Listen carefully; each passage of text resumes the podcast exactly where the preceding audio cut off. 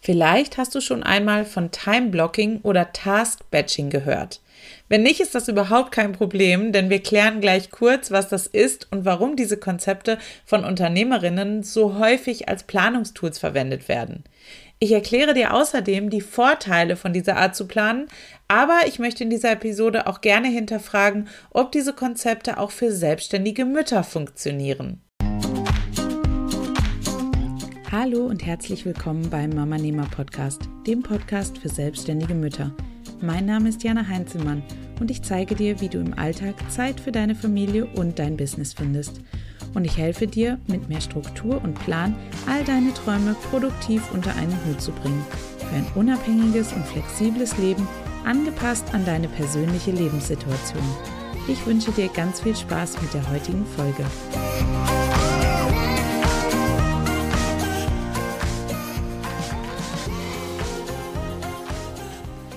Time Blocking oder auch Calendar Blocking genannt, ist ein Konzept, um die eigene Zeit besser zu planen und zu strukturieren und ganz generell mit mehr Fokus zu arbeiten. Es bedeutet, dass du dir nicht nur eine To-Do-Liste schreibst, sondern allen Punkten auf deiner Liste auch einen zeitlichen Rahmen schaffst. Dadurch stellst du sicher, dass du für das, was du dir vornimmst, auch wirklich ausreichend Zeit hast und dass du dich weder überfrachtest noch unterforderst. Wir kennen das schließlich alle. Eine To-Do-Liste mit fünf Punkten kann in 30 Minuten, aber auch eben erst in fünf Stunden abgearbeitet sein, je nachdem, wie lang du für einen Punkt brauchst. Auf deiner Liste wirken sie aber erstmal alle gleich lang. Ist Task Batching jetzt das gleiche? Vielleicht hast du neben dem Time Blocking auch schon mal den Begriff Task Batching gehört.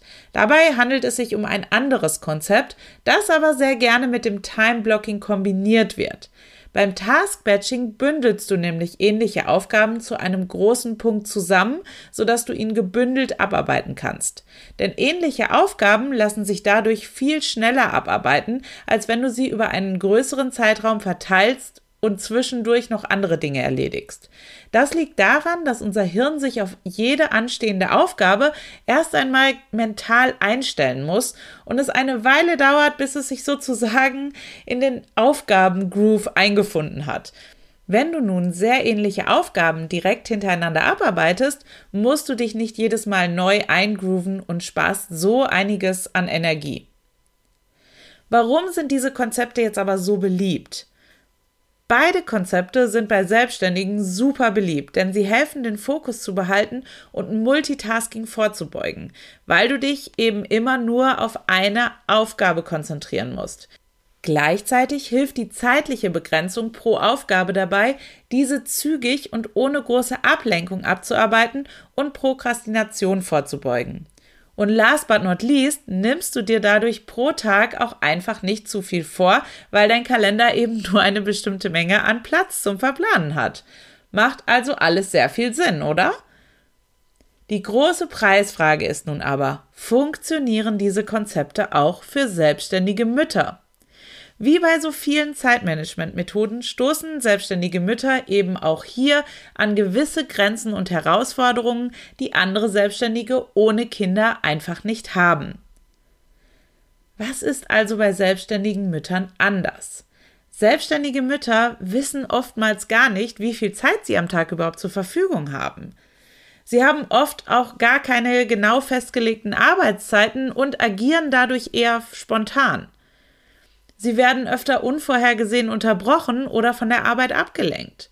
Und sie haben eben auch einfach deutlich weniger Zeit als andere Selbstständige. Wenn du also morgens noch gar nicht weißt, wann oder wie lange du arbeitest, wird es dir auch sehr schwer fallen, deine Zeit in bestimmte Arbeitsblöcke zu unterteilen. Und selbst wenn du deine Arbeitszeit kennst, kann einfach so viel Unvorhergesehenes dazwischenkommen, dass dir das dann wieder deine gesamte Planung über den Haufen wirft. Ich kann also zusammenfassend sagen, dass die Konzepte des Time-Blockings und Task-Batchings generell natürlich super Methoden sind, um die eigene Zeit effizient und machbar zu verplanen. Ob das Ganze aber für dich als selbstständige Mutter sinnvoll und durchführbar ist, hängt hauptsächlich davon ab, wie alt dein Kind ist.